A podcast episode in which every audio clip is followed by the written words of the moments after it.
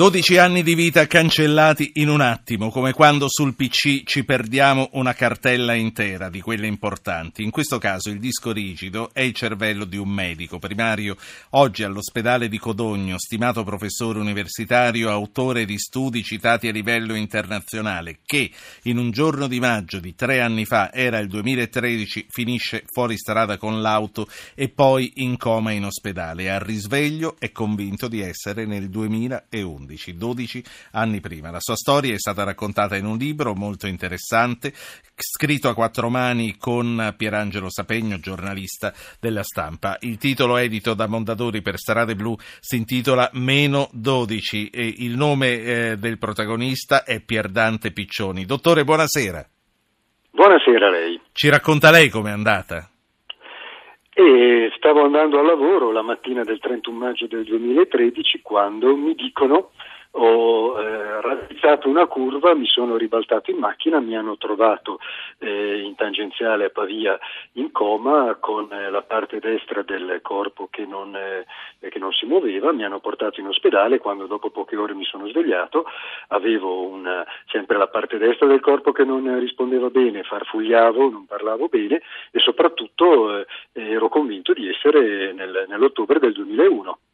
Ma mh Ecco, nel momento in cui ha riaperto gli occhi, eh, che cosa è significato essere nell'ottobre del 2001? Che, quali sono state le sue percezioni e perché ha pensato proprio di essere in quel mese, in quell'anno lì? Tra l'altro subito dopo le torri gemelle, quindi quelle se ricordava. Sì, sì, assolutamente sì, come mi ricordavo l'8 di ottobre il, eh, il disastro di Linate, l'aereo che, certo. perché mi avevano chiamato irreperibile, ma la prima impressione è stata incontrare persone che io conoscevo eh, 12 anni prima, ripeto, i miei ricordi erano fermi al 2000. Ma lei in quel momento lì era in rianimazione, quindi attor- Ero in pronto soccorso. Ero in pronto soccorso, ah, ho capito. sono rimasto in pronto soccorso e poi mi hanno mandato nella terapia intensiva neurologica. Quindi lei si è visto i suoi colleghi e si è improvvisamente stupito di come fossero sì, diventati vecchi, sì. Esattamente, mi stupivo del fatto che eh, persone che avevo visto per me una settimana prima eh, fossero diventate o senza capelli o con gli occhiali o con i capelli grigi, con le rughe. 15 kg di più. Una, esatto, 15 kg di più, più curvi, è una, una sensazione stranissima che ha raggiunto l'apice quando una volta sistemati mi hanno portato, mi hanno detto adesso ti facciamo vedere i tuoi figli, io mi ricordavo un bambino di 8 anni e un bambino di 11 e mi si sono presentati due adulti con la barba eh, che io francamente non ho riconosciuto, insomma non, non, non riuscivo a capire chi fossero. Ma lei in, momento, eh, lei in, quel momento, sapeva di essere Pierdante Piccioni, di essere un medico di quell'ospedale e tutto il resto?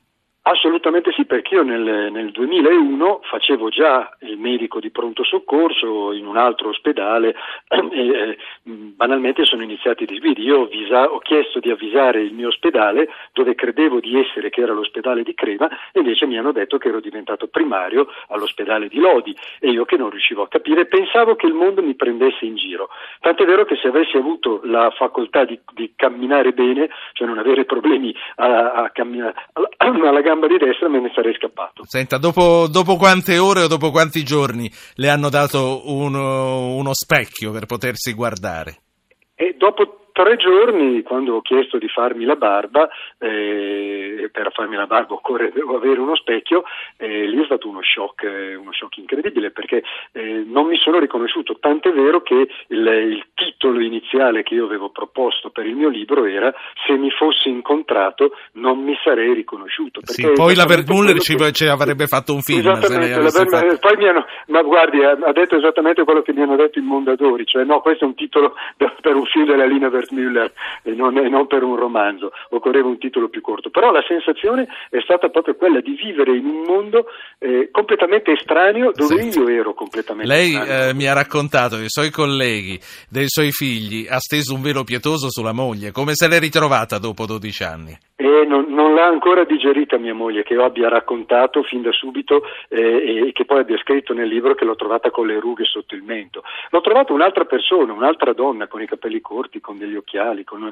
un'altra donna, peraltro eh, una donna della quale poi alla fin fine mi sono reinnamorato, eh, perché eh, era una persona diversa ma eh, sufficientemente eh, piacevole e gradevole, anzi forse più, più carina di prima. Come battuta dico spesso sì. che sono uno dei pochi che ha avuto la fortuna di tradire sua moglie con sua moglie. La sta ascoltando sua moglie, vero, in questo momento? In questo momento ah. fa finta di non ascoltarmi, ma, è, ma mi sta ascoltando. No, Sicuramente. Mi dica, sì. adesso noi ci stiamo sorridendo perché è raccontata così, dopo tre anni c'è cioè a sorridere, ma mi dica invece sì. eh, che cosa provava Pierdante Piccioni in quel momento, quando comunque non si capacitava, perché eh, deve essere una, una, tempesta di emozioni non tutte belle, anzi.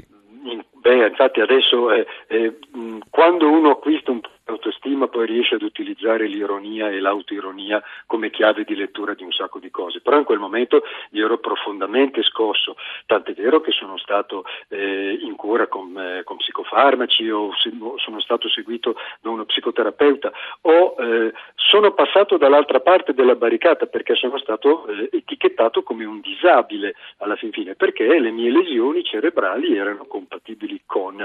E quindi un, nel libro scrivo un marziano in realtà proprio un estraneo. Professore, eh, non, ci dica, non, ci dica, molto del libro, se no poi non lo prendiamo. Eh, mi dica invece... Di farvi, di stimolare un po' la curiosità. Mi dica invece se il, recupero, sì. mi dica se il recupero della memoria persa è stato progressivo o se quando la luce si è riaccesa ha reilluminato tutto di nuovo e tutti insieme. La luce non si è mai riaccesa perché io non ho recuperato di mio nulla. Io ho ristudiato quello che mi serviva per ritornare a fare il medico e ritornare nel mio ruolo di primario, anche se adesso lo faccio in un altro ospedale che è il pronto soccorso di Codogno, eh, però io quei ricordi... Quindi di quegli anni, di quei 12 no, anni lì non si ricorda niente, non no, si ricorda non quello, quello l'invasione dell'Iraq, non se la ricorda, non si ricorda la crisi del 2011 quando eh, Monti è andato al posto di Berlusconi, non si ricorda le lacrime no, della Fornero, non si ricorda niente. No, le ho riviste eh, perché è santo internet. Lei calcoli una cosa, io mi sono addormentato con la lira e mi sono svegliato con l'euro. Mi sono addormentato con, uso questa perifrasi, mi sono addormentato, eh, mi sono addormentato con un telefonino che telefonava e riceveva gli sms e mi sono svegliato con le mail, con Facebook, con eh, YouTube, con Twitter eh, e eh, tutte cose che tra l'altro io sicuramente sapevo utilizzare perché l'ho documentato e l'ho visto e me l'hanno raccontato, ma che ho dovuto reimparare. Quindi eh, quello che lei adesso ricorda, fra virgolette, di quei 12 anni, le è stato raccontato. Da medico lei che idea si è fatto di ciò che le è accaduto? Allora, da medico mi sono fatto intanto della memoria, che, che se ne dicano anche i premi Nobel eh, che, che ne parlano, della memoria, soprattutto della memoria post-traumatica, e quindi della memoria a lungo termine ne sappiamo proprio poco. La mia idea è che la nostra memoria è fatta a files e io devo aver bruciato, come un computer, il mio hardware deve avere bruciato un po' di files oppure io ho un software che mi impedisce di accedere a quei files, però è una mia ipotesi eh, che deve essere eh, assolutamente eh, controllata. In realtà eh, ne sappiamo veramente, veramente poco del come funziona la memoria a lungo termine. Lei le do due numeri cervello ha 11 miliardi di neuroni. Ognuno di questi neuroni ha eh, del, decine di migliaia di connessioni, ciascun neurone.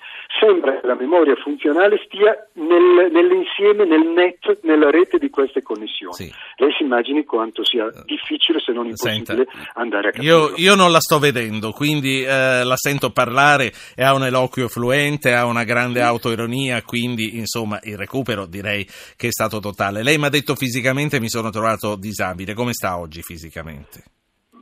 Fisicamente oggi sto bene, l'unica cosa è che avendo la gamba destra un pochettino più debole della sinistra, quando corro con mio figlio e avrei voglia di correre un po' di più e non ci riesco, quello è uno dei momenti in cui mi arrabbio ancora un attimo e mi sento un po' disabile, però, eh, sono, eh, però non voglio offendere veramente, veramente chi no, ha dei certo. problemi più seri dei miei e per fortuna io sono uno di quelli che ha avuto un trauma cranico e lo può raccontare. Certo. Eh, ci sono anche come pazienti ho purtroppo storie eh, diverse dalla mia. Professore, eh, professor Piccioni, eh, tutto il resto lo dovremo leggere nel libro perché qui è partita sì, la sigla e ci cacciano. Io la, la, saluto, la ringrazio, è stato veramente un piacere eh, conoscerla. Lei è rimasto una persona molto simpatica. Non so se lo era prima di addormentarsi, sicuramente si è svegliato simpatico. La saluto, la ringrazio. Qui finisce. Eh, grazie, grazie a lei e a tutti, a tutti gli ascoltatori.